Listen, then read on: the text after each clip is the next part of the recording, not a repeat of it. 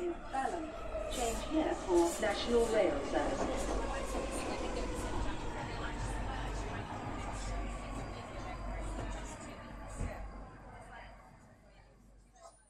Bine ai revenit în stația Londra. Eu sunt Manuel Cheța de la manuelcheța.com și tu asculti podcastul Un român în Londra. De data aceasta suntem la episodul numărul 198 denumit Londra la pătrat. În acest episod vreau să vorbesc despre micul articol răutăcesc la adresa diasporenilor educați și despre joburi în IT. Înainte de orice, vreau să fac un mic anunț. Podcastul de față este partea Think Digital Podcast Network și mă găsești pe Podbean, iTunes, Spotify, Radio.uk și pe Chris Media și, bineînțeles, și pe YouTube. Desigur, încă citesc cartea aia sau colecția aia de cărți numită Dune, e colecția Gateway de Frank Herbert. Am ajuns imediat la pagina 2100, mai am 600 de pagini și citesc toate cele șase cărți legate de acest uh, SF foarte interesant, Dune, care a avut și un uh, film, bineînțeles, acum recent, a mai avut și alte filme în trecut, dar uh, de ce nu? Cred că o să mai vorbesc de cartea asta încă vreo câteva săptămâni, încă vreo câteva episoade, până când într-adevăr termin întreaga colecție. Este un, e o carte aparte, e o carte a vremurilor sale, bineînțeles, dar e într-un fel actuală chiar și pentru vremurile noastre. După ce am consumat atât de mult SF, încă are interes cartea asta, deși a fost scrisă prin anii 50. Bineînțeles, ca de fiecare dată vreau să laud câțiva oameni faini de la ONG-uri, cum e Rande Hub, care te, se ocupă pe linie de suport de muncă și pe chestiuni legate de Brexit. Mai sunt cei de la The 3 Million pe Twitter, care se ocupă de drepturile europenilor în UK. Merită să-i cauți pe net și să afli mai multe detalii despre ceea ce fac ei. Nu uita să cauți și centrul Filia, care se ocupă de drepturile femeilor, și eclair.org, care se ocupă de conștientizarea problemei traficului de persoane. Patru ONG-uri super faine, cred că foarte curând aștept să se înființeze un alt ONG care se ocupă în mod special de probleme ale românilor în UK și o să vorbesc și despre el în viitor, în săptămânile ce urmează. Și acum hai să intrăm la subiectele interesante ale zilei, din punctul meu de vedere. Dar uh, până ajung acolo vreau să vorbesc puțin de situația asta cu COVID-ul în ultima perioadă. Gândește-te că locuim într-o țară în care 90% din oameni au fost vaccinați măcar cu primul vaccin. Și după aia mai avem uh, cel uh, vreo 70% din oameni cu al doilea vaccin, 60% din oameni cu al treilea vaccin. Ceea ce este un lucru destul de bun. Și în ultima perioadă am fost foarte interesat să văd uh, cum se compară, de exemplu, COVID-ul cu gripa, cu sezonul de gripă. Pentru că am zis de multe ori, în momentul în care îmbolnăvirile și morțile de gripă ajung să fie comparabile cu cele, pardon, cele de COVID să fie comparabile cu cele de gripă, atunci guvernul UK o să considere că pandemia a trecut și o să-și vadă mai departe de viață și de treabă. Și uite că ce s-a întâmplat în ultima perioadă au fost aproximativ 758 de spitalizări de la gripă, dar Omicron, în mod normal, are în perioada asta 11.000 de asemenea spitalizări, deci de vreo 15 ori mai multe. Așa că deocamdată nu este ca, să zicem, nu este ca gripa. La un moment dat, mi se pare, cine a făcut uh, remarca asta a fost chiar cei de la uh, Sky News, care au făcut comparația asta între gripă și sezonul de uh, marele sezon de COVID, ca să zic din ultimii 2 ani de zile. 11.000 de spitalizări încă sunt foarte multe față de cele 758 ale gripei, dar încet, încet ne orientăm în direcția respectivă pe măsură ce oamenii deja fie sunt vaccinați, fie se infectează cu COVID și câștigă ceva imunitate naturală pe calea asta. Așa că mai avem o perioadă, poate un an de zile, până când să vedem că se transformă într-o situație endemică și zicem, ok, tot ce e de făcut, doar grupurile în uh, situații vulnerabile, gen cei peste 65 de ani și cu comorbidități, ar trebui să facă vaccin probabil o dată pe an sau ceva de genul ăsta, știi? Oricum, legat de COVID, ci că cei care suferă de long COVID uh, au leziuni ascunse care nu pot fi detectate ușor la MRI, la mașinile cu rezonanță magnetică și trebuie, mi se pare, să, să se dezvolte tehnici noi prin care să se descopere modul în care sunt afectați plămânii. Și de curând am citit un uh, am urmărit un uh, filmuleț, un mini reportaj din asta de la BBC News, în care se prezentau uh, niște teste făcute cu, cu xenon, mi se pare, nu sunt sigur, prin care să se vadă că, într-adevăr, plămânul unui suferin de long COVID nu mai funcționează așa cum trebuie și sunt situații în care, efectiv, doar 20%, 30% din oxigenul care trebuia să intre în corpul omului mai intră prin uh, plămâni. Așa că să ne așteptăm cât de curând să vedem niște teste ceva actualizate, mai ales pentru cei care suferă de long COVID. Vorba aia, mi se pare că pe UK ar trebui să fie cam undeva pe la vreun milion de suferinți de long COVID, ceea ce este un număr extraordinar de mare pentru o problemă atât de importantă, ca să zicem așa, pe care, care îi afectează pe oameni timp de luni întregi. Niciun fel de gripă n-ai văzut să acționeze în halul ăsta atât de periculos, mai ales la oameni de tot felul de vârste, știi? Nu e vorba numai de cei foarte în vârstă. Și acum hai să trecem la un uh, alt uh, subiect, gen uh, articolul scris de către un articol de opinie de către, de către Elena Stancu, despre care am mai vorbit la un moment dat. Sunt un cuplu de jurnaliști, jurnalist și fotograf, care au plecat să descopere, să zicem, viața românilor în străinătate, respectiv în Europa, bineînțeles. Și la un moment dat i-a scris un articol puțin tel răutăcios, acum nu pot să zic, până la urmă face un, un lucru extraordinar de bun în străinătate și fiecare are dreptul să aibă propriile sale opinii, mai ales că articolul de față este trecut la libertatea rol la opinii. Și că cele două românii din diaspora, problema românilor educați care nu vor să stea alături de căpșunari. și, nu, dacă citești articolul uh, respectiv, o să-ți dai seama că la un moment dat zice că cei care se consideră educați nu vor să stea cu cei needucați. Și la un moment dat replica mea undeva pe Facebook, vorbind cu niște prieteni, a fost că, bă, știi cum, o bună parte din oameni care au plecat din România nu pentru bani, ci pentru societate, au plecat din România ca să scape de metehnele României. Doar nu ai vrea să se ducă în străinătate, într-o Românie, în afara României, într-o, într-o comunitate izolată de români, unde aceleași metehne continuă. Să nu crezi că dacă a plecat românul din țară, și-a și uitat obiceiul, gândurile, acțiunile și așa mai departe, înțelegi?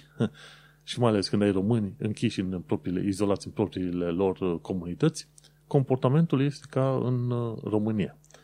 Și tocmai de aceea și oameni ca mine și mulți alții au zis, băi, știi cum, preferăm să ne ducem în, într-un uh, grup mai heterogen, să stăm cu tot felul de străini, cum stăm și noi în zona asta unde locuim, sunt destul de mulți, de exemplu, sudcoreeni, japonezi, sunt și pakistanezi și Afganistan și ce vrei tu, un amestec foarte mare de oameni. Și atunci înveți la mai multe culturi și, bineînțeles, poți să compari ceea ce ai învățat și ceea ce știi tu cu ceea ce descoperi de la culturile respective, inclusiv cultura britanică, bineînțeles, în care ne-am mutat. Și asta este, îți dai seama, faptul că unii oameni se supără pe chestia asta, că băi, nu vrei să stai între români, asta este problema lor. Fiecare om are dreptul să se considere partea oricărui grup vrea el să se considere.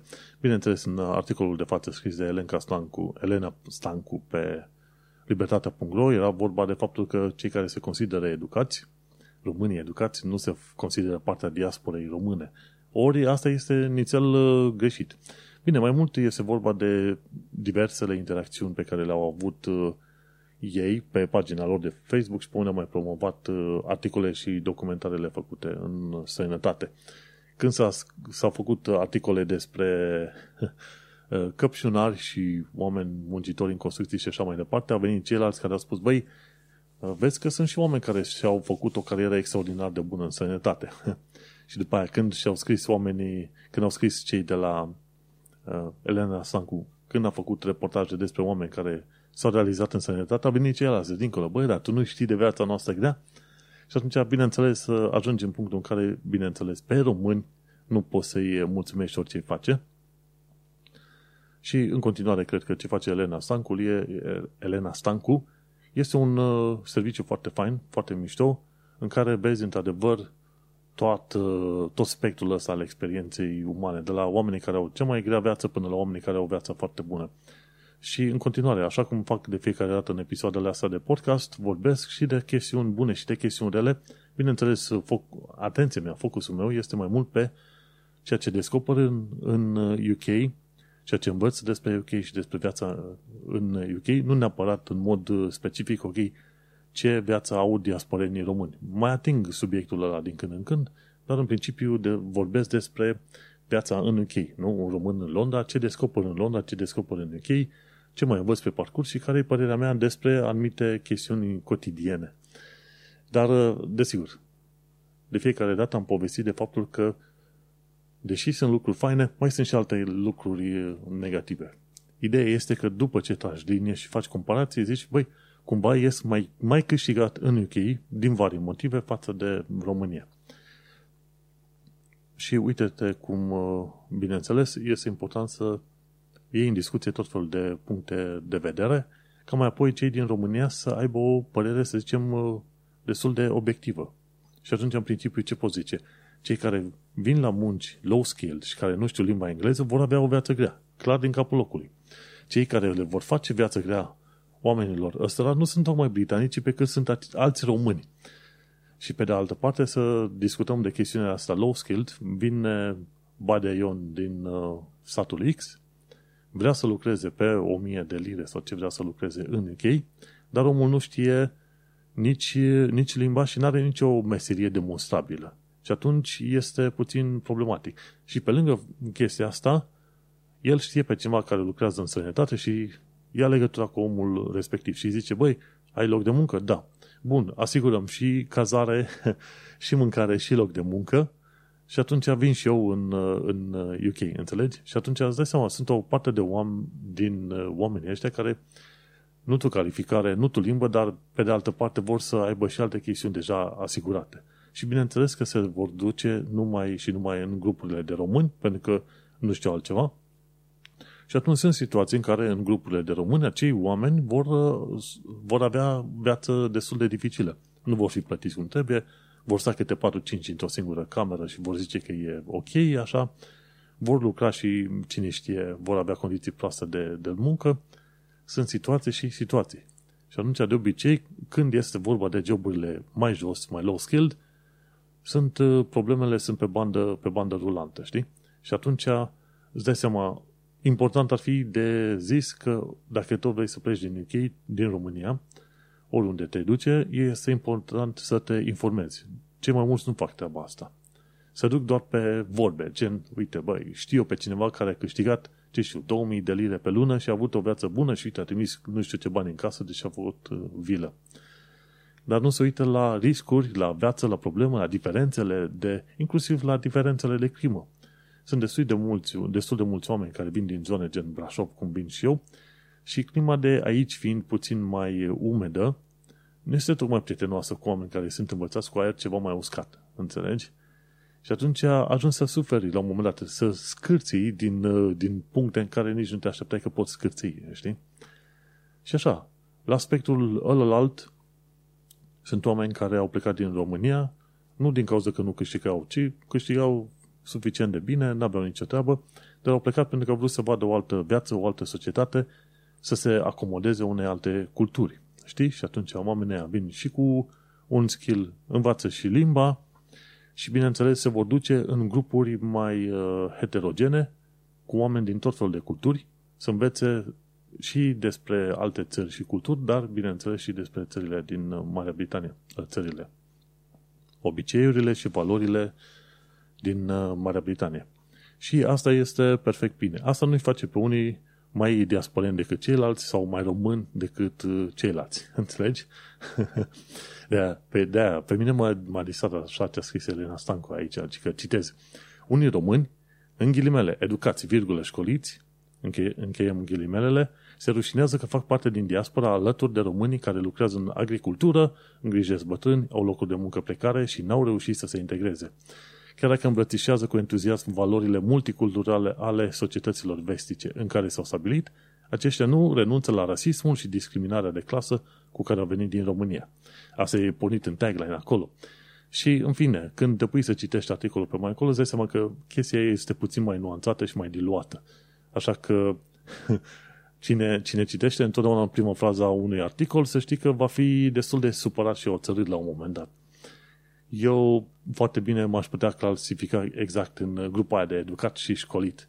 Numai că nu, mă, nu sunt uh, rușinea că fac parte din diaspora, doar că nu mă duc în comunitățile izolate de români. Am prieteni români din tot felul de grupuri și sfere, ca să zic așa, dar, uh, bineînțeles, uh, discriminare de clasă și rasism, ei bine, alea sunt lucruri la care nici eu nu sunt mare fan sau discuții.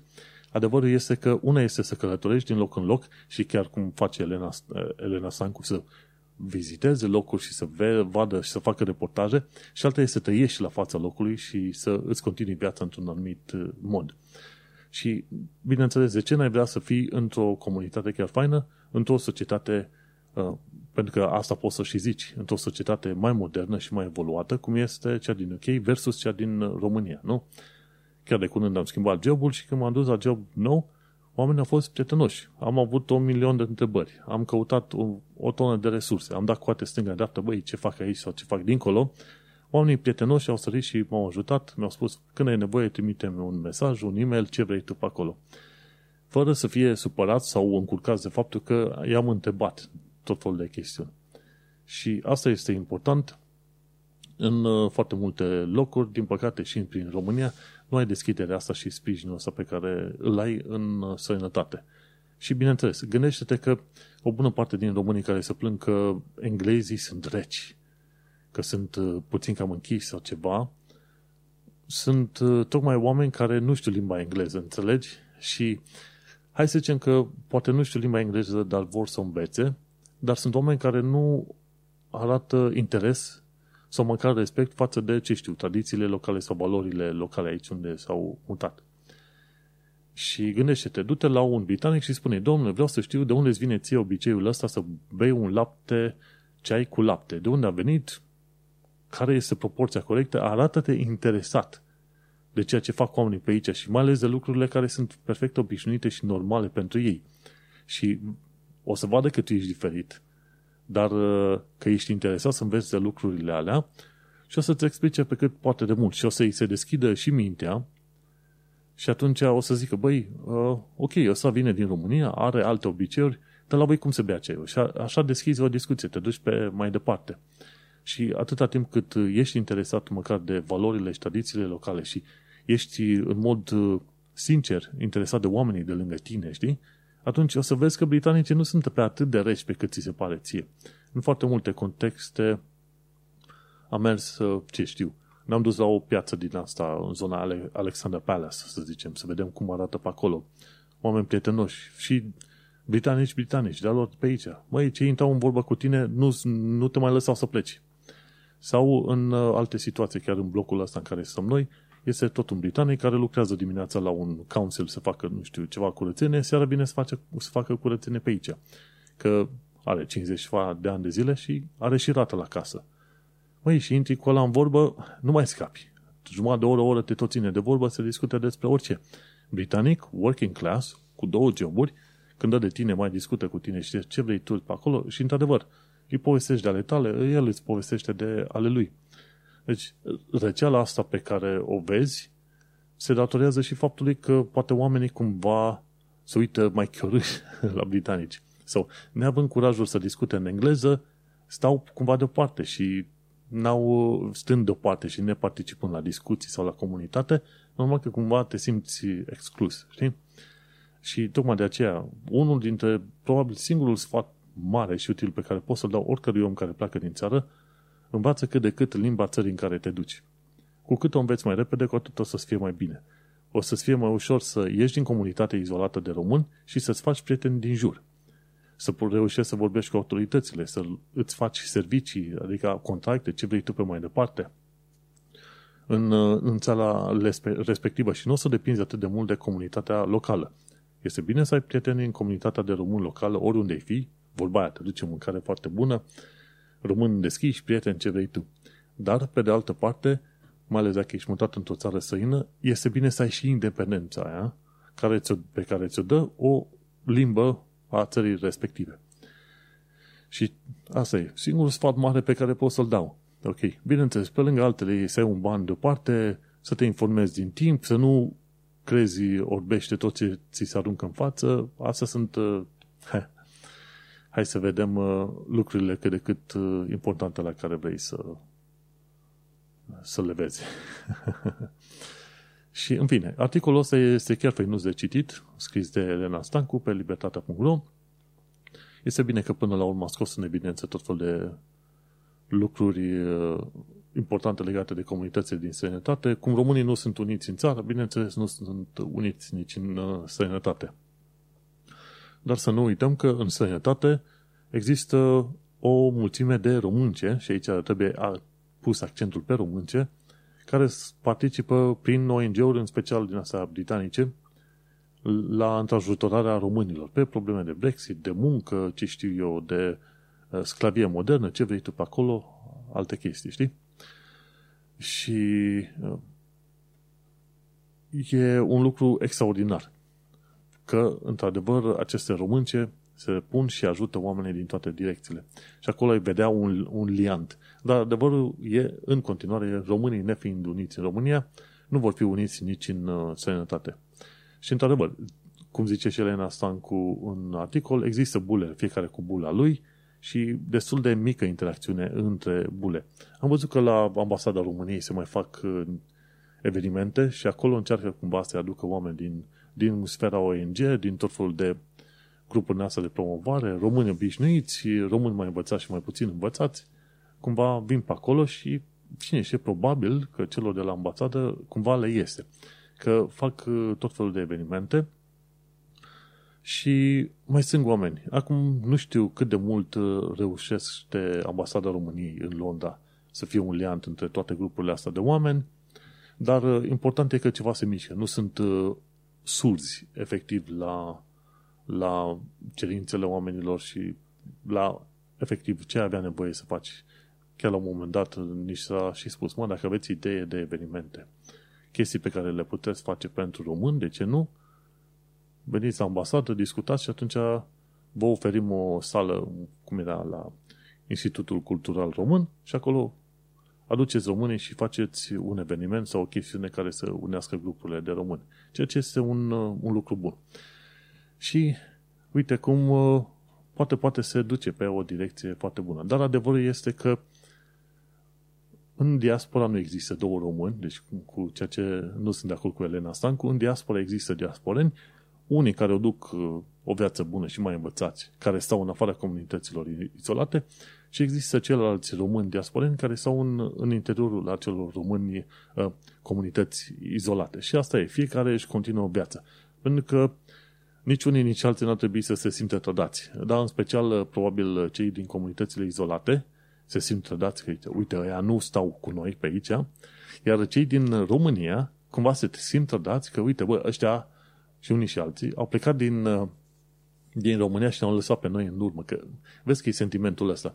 Acum nu știu până la urmă dacă nu e ceva invidie, dacă nu e și ceva răutate pe acolo sau alte chestiuni, înțelegi, la mijloc, dar Adevărul este că până la urmă, fiecare român trebuie să ducă să își crească viața cum știe el mai bine, fără să stea să fie supărat sau să fie speriat de faptul că uh, alți români o să-i considere că sunt cumva cu nasul pe sus sau vorba aia, că au, au uitat de unde au plecat. Nu, prietene, n-au uitat de unde au plecat, tocmai de aceea mă duc în grupurile astea heterogene să învăț tot felul de culturi din astea. Uh, nu o să mă vezi pe mine să condamn românii sau România că sunt vraiște sau sunt culmea sau de ce nu.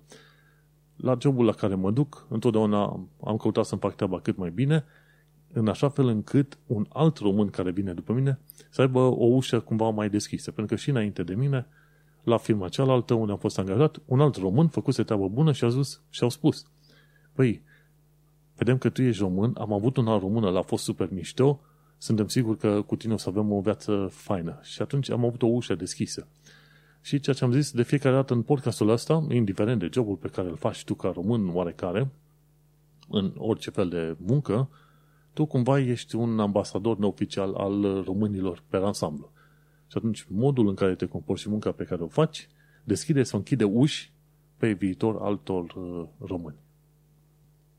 Hai că am amberat uh, o tonă pe marginea acestui articol cu care sunt doar parțial de acord. Nu există două Românii în diaspora, există faptul că unii vor și alții nu vor să învețe, unii vor și alții nu vor să depindă de oameni, unii vor să fie independenți, alții vor să fie dependenți și așa mai departe. Adevărul este că probabil în felul ăsta se, se demonstrează și faptul că odată ce ai plecat din România, cumva nu ți se transformă, să zicem, personalitatea și gândurile și ce vrei tu. Tu pleci în România cu propriile tale bagaje. Și atunci, când ajungi în sănătate, tot de tine de, depinde să înveți, să evoluezi, să te schimbi, să crești, de ce nu?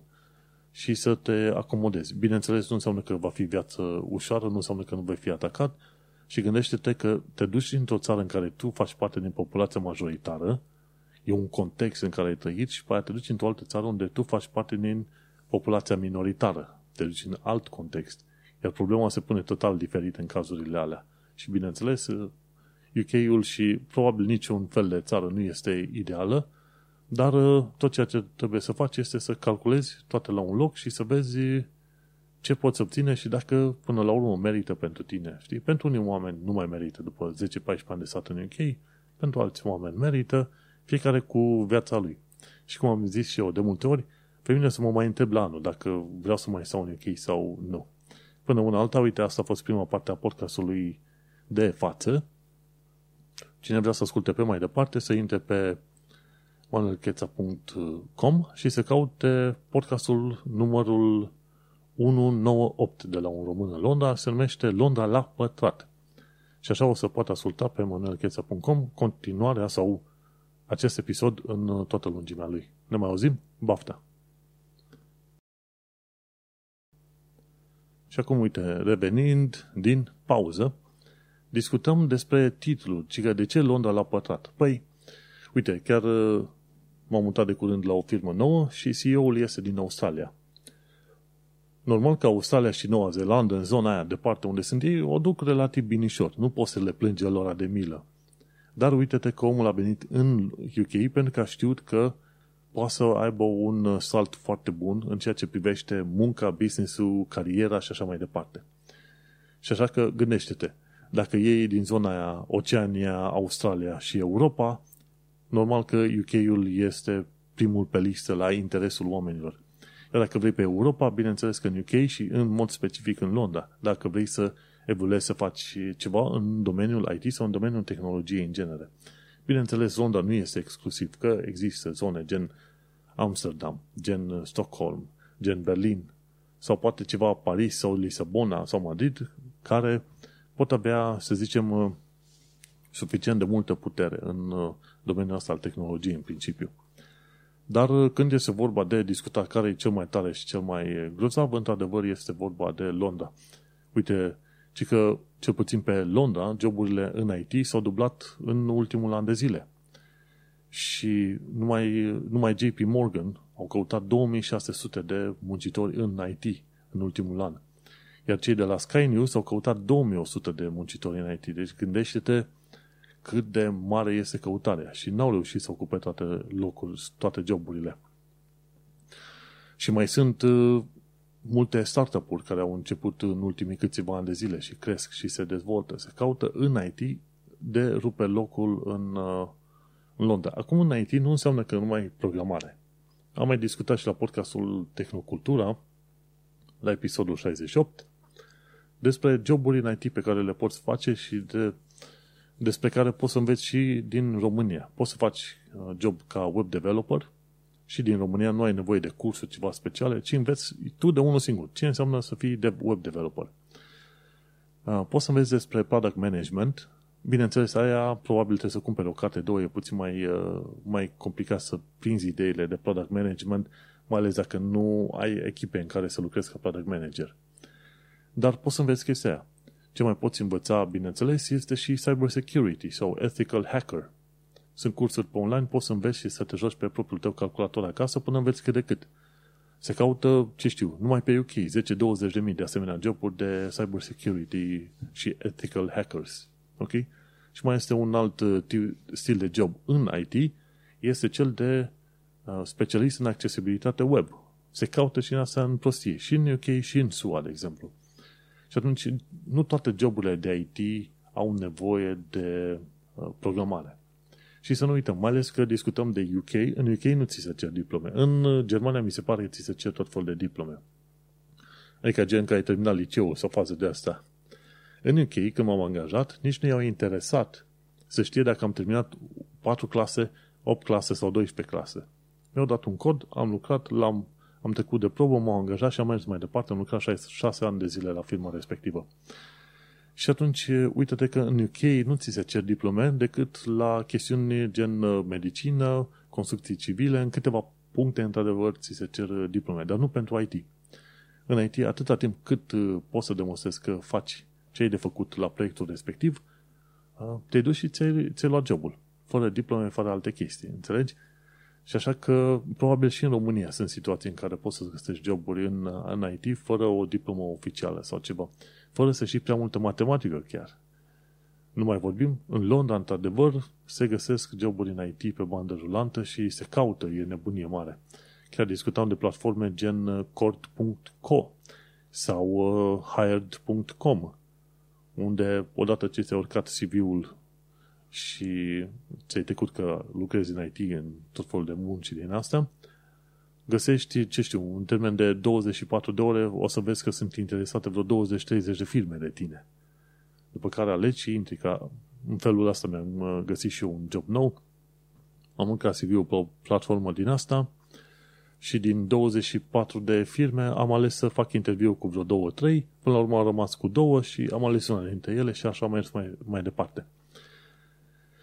Ah, și cam asta e, nu? Vorbesc serios, munca în IT nu este chiar așa de dificilă, trebuie să ai organizare și voință ca mai apoi să intri și este ceva pentru toată lumea. Nu este programare, bine, e product management. Nu e product management, atunci este accesibilitate. Dacă nu e cyber security. De obicei, cam asta patru le-aș putea recomanda ca joburi în, în IT. Deși în IT te poți duce să lucrezi și ca helpdesk sau suport tehnic. Știi? Și atunci poți să câștigi un, un ban frumos. Și mai ales cine este în Londra este privilegiat pentru că vorba aia, Londra este mare și atrage și tot felul de firme. Nu numai firme mari, ci și multe firme mici că în principiu dacă îți dezvolți un product, produs și l-ai lansat pe Londra, bineînțeles te poți dezvolta pe tot UK-ul și după aia prin uh, Europa și după aia te duci și bineînțeles pe piața americană unde este banul greu. Și aia, sfatul general, bineînțeles, ar fi că dacă vrei să tot vii în sănătate, te duci într-o capitală, îți găsești o chirie cât de cât ieftină și acolo te poți dezvolta, să găsești un job fine, să-ți faci o carieră și după ce ți-ai făcut asta, după aia poți să uh, decizi dacă te duci în alte țări, în alte țări, în alte regiuni, în alte orașe, sau poate să-ți schimbi jobul. Tu știi mai bine. Adevărul e că în UK joburile în IT sunt, uh, sunt uh, chiar ca pâinea caldă, sunt foarte dorite, dar se și găsesc. N-au suficient de mulți oameni, mai ales și, uite, și cu Brexitul ăsta, nu găsesc oameni suficient de mulți din uh, uh, domeniul ăsta de angajare în IT. Câteodată se duc și caută oameni tocmai din zona Asiei ca să angajeze. Și asta este. Joburi în IT în Londra, cum a spus, Londra la pătrat, sau Londra, vreau să pun la un moment dat ca titlu în podcastul ăsta, Londra egal oportunitate. În orice fel de domeniu ai vrea să fie, Londra este egal oportunitate. și cu ocazia asta, oportunitate, ce mai discutăm? Uite, Viața în Londra și în sănătate, la secțiunea aia din show notes, ci că și britanicii pot fi nepoliticoși, ceea ce, ceea ce este adevărat. Cel puțin pe Londra vei descoperi nepoliticoși în vreo două situații. Una, bicicliștii, foarte nervoși în orice fel de situație, oricum, ori necum, și ar fi la fel șoferii britanici. Cam asta, două, două categorii destul de nepoliticoase. Găsești. Bineînțeles, în filmulețul ăsta de la uh, Yvette Vibes, ea explică mai multe situații în care îți poți da seama dacă un om este nepoliticos sau nu. Urmărește filmulețul respectiv, l-am pus acolo. De exemplu, cineva crede că, uite, că părinții, zicea, părinții cred că școlile sunt responsabile pentru comportamentul copiilor. Ceea ce este un lucru destul de rău de spus, pentru că până la urmă copiii sunt crescuți și educați mai mult în familie decât în școală, nu? sau cine știe, mai este o altă vorbă din asta notată de către Yvette Vibes, ci că oameni care nu indică direcția de mers. Și efectiv și britanicii fac uh, treaba asta. Oricum, dacă te uiți în principiu, vei da între britanici de două categorii. Sunt cei de working class, care au comportament destul de apropiat de români, Și mai sunt cei de middle class, care, se, care sunt cei din categoria aia clasică de politicoși, pe care vezi în tot felul de filme. De obicei, pentru versiunea de filme internaționale care ies din UK, o să vezi că sunt prezentați middle class sau upper class. Nu întotdeauna working class, înțelegi? Dar pentru seriile și filmele care sunt rulate cu bani ok, găsești foarte multe filme cum, în care sunt reprezentați cei din working class și să, o să vezi că au comportamente și stil de a fi apropiat de al românilor. Mergem mai departe, ci că o poză veche pe Commercial Road, făcută prin 1880. E contul ăsta de Twitter, Iron Visits, pune din când în când poze din astea vintage foto, poze foarte vechi, cu diverse zone din UK, din Londra, bineînțeles, Commercial Road, Whitechapel și ce mult s-a uh, transformat Londra în 150 de ani de zile.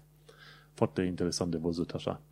Și urmăresc, mă uit la pozele alea, ba din anii 30-40, din vremea războiului, ba din anii 70, ba din anii 1890, tot așa, e foarte interesant ce pune omul ăla pe acolo. Este, cum îi zice, cum se numește contul pe Twitter, este Ian Visits. Ian, Ian vizitează. Ian Visits. Ia, și la Viața în Londra și în Sănătate am uh, două linkuri către două articole de la uh, Adevărul legată de românce care sunt plecate dincolo și românce cu care se laudă România. Și e un lucru bun. Una, din, una dintre ele este Raluca Popa, plecată în SUA și care face tot felul de programe de securitate.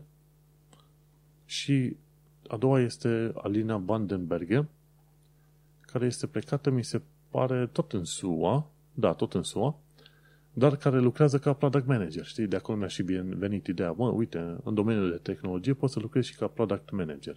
Și o viață bună și alte chestii.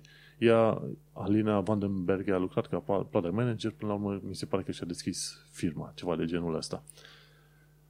Și astea două articole sunt dovada faptului că românii, odată ce pleacă din România, reușesc să se dezvolte poate chiar mult mai mult decât reușeau să se dezvolte în România. Știi, că e bărbat, că e femeie, la un moment dat se dezvolte și își poate face o viață chiar foarte făinuță în sănătate, știi? Bineînțeles că românii se laudă, uite băi ce fain sunt românii ăștia de dincolo, știi? Dar uh, nu foarte mulți oameni vin să se întrebe, ok, de ce acele persoane s-au dezvoltat bine în sănătate și uh, au trebuit să plece din România ca să se dezvolte. Și de ce nu nu s-ar fi putut dezvolta în România la fel de bine, știi? Și sunt destui naționaliști români care spune, nu s-ar fi putut dezvolta numai că au fost ei a dracu. Nu, adevărul este că în România încă sunt uh, destul de multe probleme de rezolvat până să ajungem în punctul în care zici, ok, o să mă dezvolt, o să pot să fac uh, ceea ce vreau, o să cresc și o să mă duc uh, în direcția în care îmi combine. În România nu e așa și cu atât mai greu pentru femei în România, ok? Cam asta e toată discuția. Și vreau să închei episodul de astăzi cu niște știri, nu? Că tot am avut știri din asta. Și că pe 27 ianuarie a fost Holocaust Memorial Day și e bine că e în fiecare an uh, măcar o asemenea zi de comemorare, pentru că, uite-te, modul în care se comportă home office este destul de, cum ziceau, chiar îi acuzau unii de fascism și de, de uh, comportament din asta ilegal și răutăcios, așa că este bine să, să ți se aducă aminte că guvernele noastre populiste și tâmpite, la un moment dat pot duce la, la niște evenimente foarte urâte. Și e bine să le vezi probabil în desfășurare ca să iei niște atitudini, gen să faci o reclamație, un protest, ceva, știi? Bun, ce mai aflat de curând este că British Sign Language devine limba oficială în UK. În curând, nu știu exact când se va întâmpla treaba asta, dar adevărul e că atunci autoritățile publice vor fi obligate să prezinte materiale audio și video în British Sign Language cu semnele. Și e un lucru foarte interesant. Într-adevăr, UK-ul o duce destul de puternic și de bine la multe chestiuni legate de incluziune socială, ce știu, a dizabilităților și așa mai departe. o chestie care a, i-a șocat puțin pe oameni, de, chiar de curând, a fost cea legată de Universal Credit ci că cine își va lua Universal Credit va fi obligat să-și găsească loc de muncă în 4 săptămâni. Indiferent de ce fel de loc de muncă, știi? Și nu în zona sau sfera de interes. Dacă nu își va lua un Universal, uh, nu își va găsi loc de muncă în 4 săptămâni, atunci o să aibă sprijinul ăla, ajutorul ăla de stat tăiat. Și o politică destul de nouă de la cei de la Tories și tot felul de grupuri din astea, think tanks, s-au plâns de faptul că politica asta o să oblige pe oameni să intre în joburi pe care nu le-ar fi luat în mod normal. Sunt curios să văd cum o să iasă cu treaba asta, dar în principiu dacă nu îți găsești de muncă în domeniul în care îți place ție și ai nevoie de bani, până la urmă probabil că n-ar fi rău să te duci să lucrezi orice reușești să lucrezi ca să pui o pâine pe masă, nu? Ceva de genul ăsta. De curând s-au comemorat și 50 ani de zile de la Bloody Monday, ci că o trupă specială a armatei britanice s-a dus în Irlanda de Nord și la un moment dat au omorât vreo 13 oameni în cadrul unui protest. Detaliile nu mai contează, ideea e că de mai multe ori sau au fost evenimente din astea în care Anglia a trimis soldați peste Irlanda de Nord. De aia și a avut atacurile alea teroriste pe bandă rulantă, au fost The Troubles, ce vrei tu pe acolo. În principiu, Irlanda de Nord pare a fi un fel de chestiune furată de la Irlanda, pe care cumva Anglia o bate din când în când. Îi mai dă un șut, îi mai dă un pumn în cap, îi mai dă o chestie sau alta, știi? Și cumva cei din Irlanda de Nord se simt cumva lăsați, lăsați deoparte și cumva călcați în picioare de către Anglia. Și în principiu și în cadrul Angliei, cei din uh, Anglia de Nord se simt cumva călcați în picioare de cei din Anglia de Sud și tot așa. Deci există, să zicem, uh, disensiune așa, de, între diverse grupuri așa de oameni. Ce am aflat uh, de curând este că furtunile din UK sunt destul de răutăcioase, ci că uh, furtuna Malik de curând, în, uh, care a lovit nordul UK, adică nordul Angliei și Scoția, a lăsat probabil la un moment dat vreo 100.000 de case, 100.000 de familii fără curent electric. Pentru un timp, nu știu, de o zi, două, ceva de genul ăsta și au fost valuri foarte mari și copaci rupți în, uh, în foarte multe locuri, mașini disuse, uh, destul de puternic. Nu, nu cred că am văzut așa în 2015, 2016, 2017 furtuni de genul ăsta când am venit. Nu mi-e și în evidență, știi?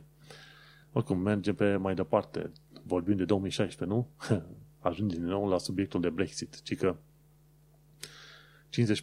54% din apelurile către Settled Helpline nu sunt preluate. Știi că guvernul UK teoretic sau Home Office teoretic ar trebui să dea un helpline să te ajute pe probleme de settled. Uite, unul din două apeluri, cel puțin, nu este preluat. Și te mai și miră.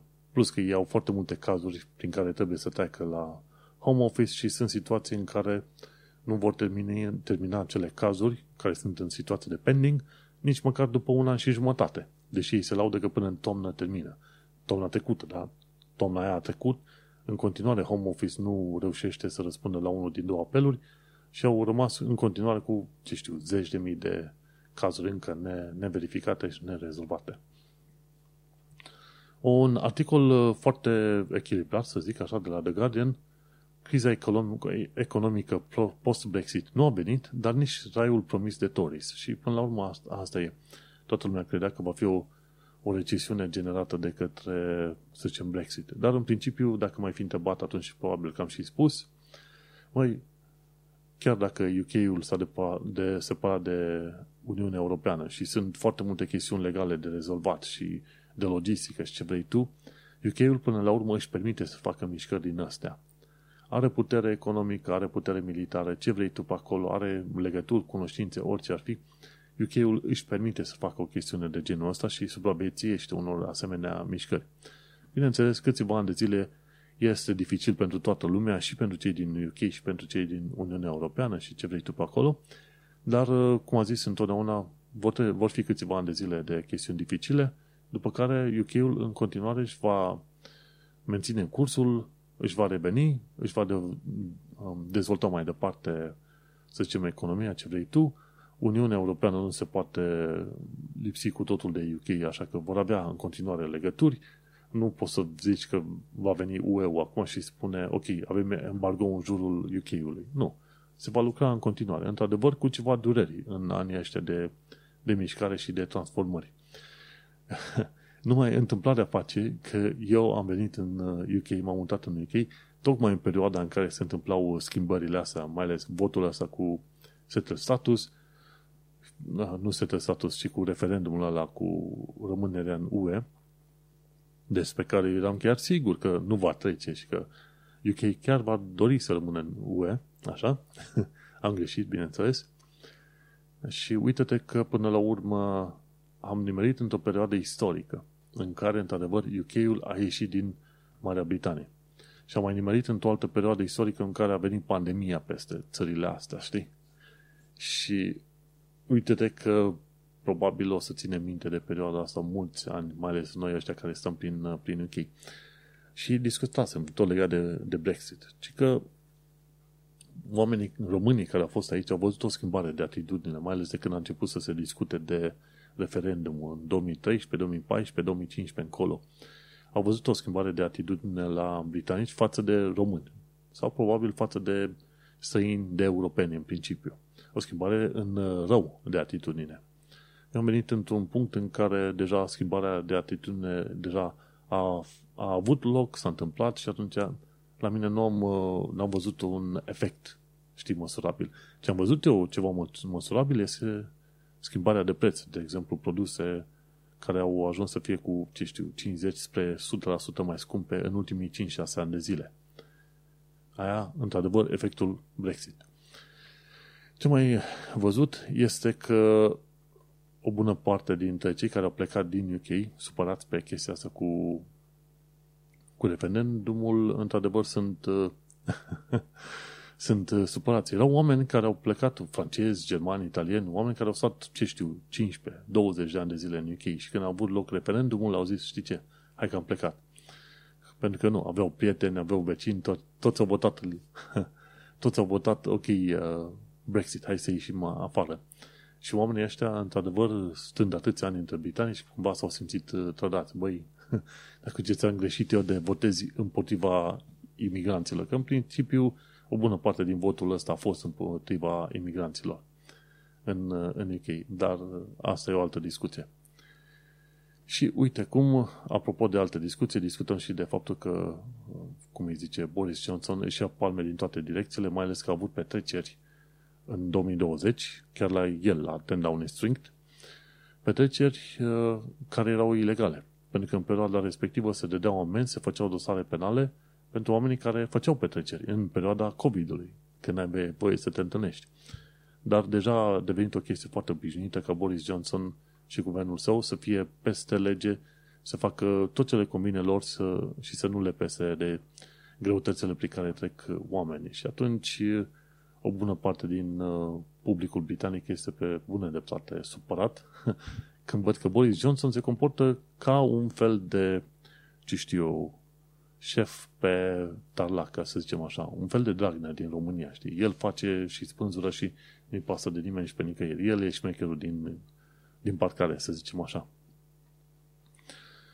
Și cam, cam asta e mica mare supără, supărare. O altă supărare e legată de cetățenia UK și faptul că Home Office uh, a început să ia tot mai multe cetățenii, să, rin, să taie oamenilor tot mai multe cetățenii, adică discutam că în ultimii, ce știu, 10 ani de zile, deja 500 de oameni și-au pierdut cetățenia britanică. Și inclusiv avocați spun, măi, nu este chiar ok, indiferent de infracțiunea și, bineînțeles, s-au luat pentru motive serioase, dar indiferent de infracțiunea pe care au făcut-o oamenii respectivi, să iei cetățenia omului respectiv este o chestiune excesivă, mai ales în situații în care omul respectiv s-a născut în închei la părinți, din părinți săini, dar care aveau deja reședința stabilită în închei, înțelegi? Și mi se pare că există din ce în ce mai mult uh, impuls așa și din partea laburiștilor, în special, și din partea ONG-urilor, să ceară o schimbare de lege prin care să se zică, băi, nu este ok să tai sau să iei omului cetățenia. Odată ce a câștigat cetățenia britanică, cel puțin ar trebui să se treacă printr-un proces de judecată.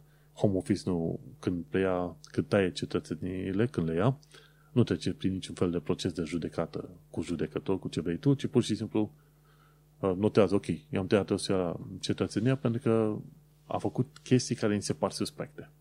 Și punct. Ori inclusiv avocați de la freemovement.org de la podcastul respectiv au spus, măi, nu este ok și nu este din nou ok să dai cetățenia unor oameni pe care îi expulzezi în anumite țări și tu efectiv îți exporti propriile tale probleme. Când problemele respective și ceea ce au făcut aia, au făcut pe UK, fiind în UK, trăind și crescând în UK. Dar cum am mai discutat, cel puțin guvernul ăsta conservator nu este interesat să rezolve probleme reale în societate, ci pur și simplu vrea să arate că are mușchi și dă în stânga și în dreapta și rupe, rupe dinții oamenilor. E drept că dă, dar uh, este ușor să bați în cineva care probabil nu are banii și puterea să se lupte cu tine și atunci, uite, ce puternic și ce șmecher te arăți tu ca guvern uh, Tories când calci în picioare imigranții în uh, tot fel de situații posibile. Bun. Ultimele chestii de care vreau să vă mai zic, uite, una la mână, Poliția Metropolitană este chiar e subvizor, ci că au probleme mari cu rasismul și misoginia, mai ales cei de la Charing Cross Police Station. Deci, chiar în zona aia am fost să răm noi târhăriți atacați undeva prin 2016 și cineva de la Charing Cross Police Station ne-a contactat să ne întrebe de ce s-a întâmplat cu atacul respectiv.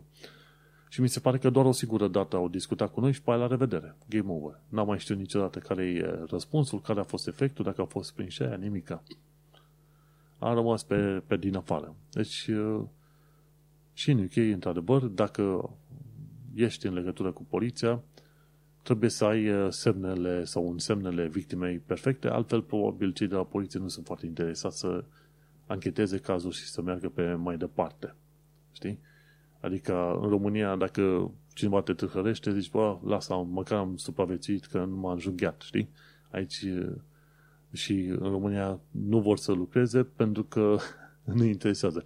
Iar în UK, câteodată poliția nu-și face treaba pentru că tu nu ai însemnele, adică indiciile unei victime, hai să zicem, mai mult sau mai puțin perfecte, știi?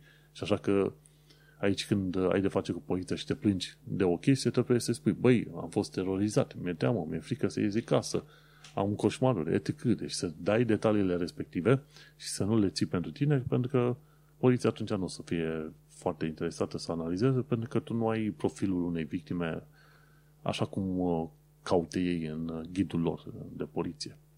Bun. Și un ultimul lucru foarte interesant, ci că șoferul care a lovit mortal un criminal, ci că nu va fi trimis în închisoare. Se consideră că uh, omul respectiv a acționat în spiritul autoapărării.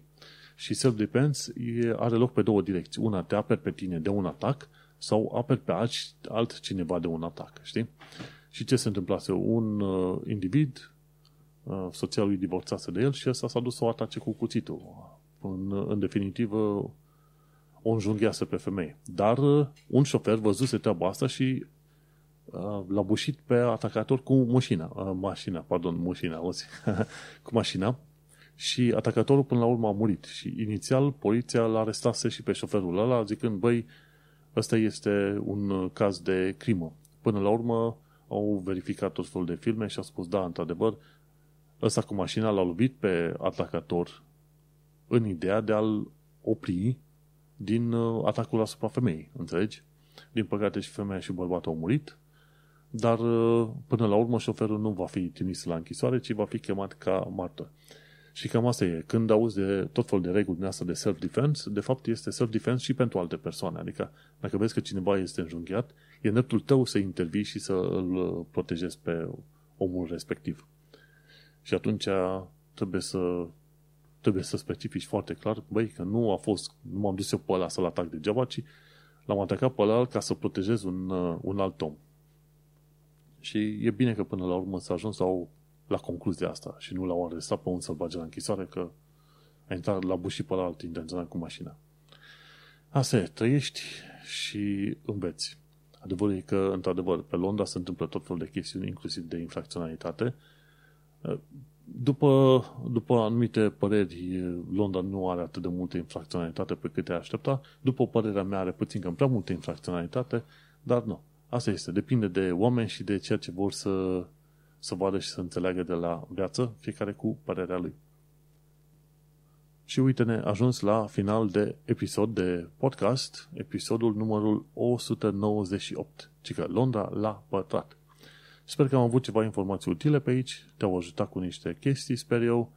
Am mai discutat puțin și despre Brexit și despre cetățenie UK și Home Office și Boris Johnson, cu de toate pe aici. Uh, mai vedem.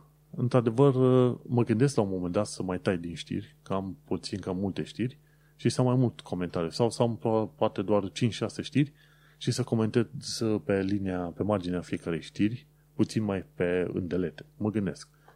Mai rămâne de văzut. Sugestii pot fi trimise pe manuelcheța.com sau pe adresa de e-mail gen uh, chețamanuel.arondgmail.com Orice fel de sugestii, de ce nu, sunt binevenite și vedem cum facem uh, pe mai departe episoade să fie mai bune, mai interesante și mai, să zicem, entertaining sau engaging. Până una alta, eu sunt Manuel Cheța de la manuelcheța.com, tu ai ascultat podcastul Un Român în Londra, iar noi ne mai auzim pe data viitoare. Succes!